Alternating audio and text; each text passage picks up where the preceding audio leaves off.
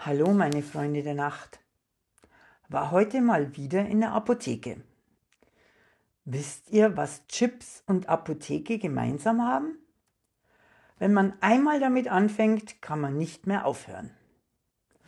Also ich hätte mir noch vor gar nicht allzu langer Zeit nicht vorstellen können, dass ich mal meine Stammapotheke habe. War ein nahtloser Übergang von der Stammkneipe zur Stammapotheke habt da jetzt eine Kundenkarte mit Bonusprogramm. Der freundliche ältere Apotheker, so um die 50, grüßt mich schon mit Namen. Ich glaub, dem gefall ich. Er schreibt mir ja auch immer so Weihnachten und zum Geburtstag. Letztes Weihnachten habe ich nicht nur selbst gestrickte Socken von meiner Freundin bekommen, sondern auch eine Haushaltsschere von meinem Apotheker. Ich glaube, das könnte was werden mit uns zwei. Er liest mir jeden Wunsch von den Augen ab.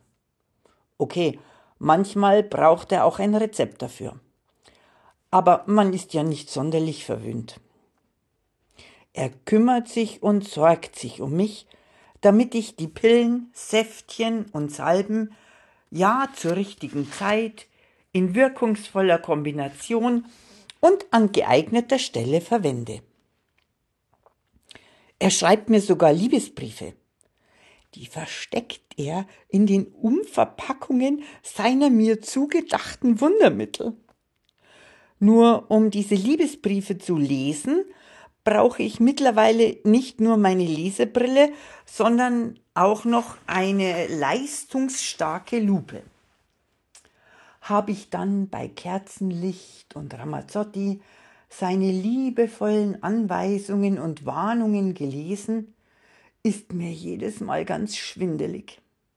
Leute, das liegt nicht am Ramazzotti, sondern am Apotheker.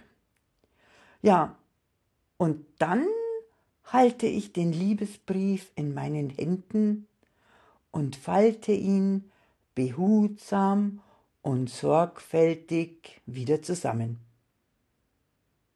Nochmal. Behutsam und sorgfältig. Also behutsam und sorgfältig. Wahrscheinlich zittern mir die Finger von all den fürsorglichen Worten. Also ganz ruhig und behutsam und sorgfältig. Wo ist denn die Nummer vom Apotheker? Der soll doch diesen Sch selbst wieder zusammenlegen. Also beim Apotheker geht nur der Anrufbeantworter hin. Eine Frauenstimme.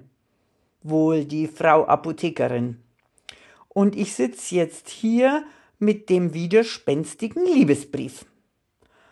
Aber ich weiß noch jemanden, der für alle kniffligen Probleme eine Antwort und Lösung hat. Die Maus. Ja, frag doch mal die Maus.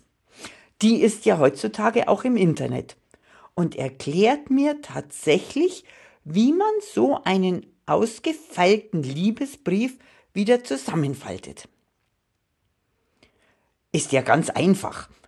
Ruhig, behutsam und sorgfältig. Ach, vergiss es! Liebesbrief ins Altpapier und im Internet neue Stammapotheke suchen. Neues Spiel, neues Glück.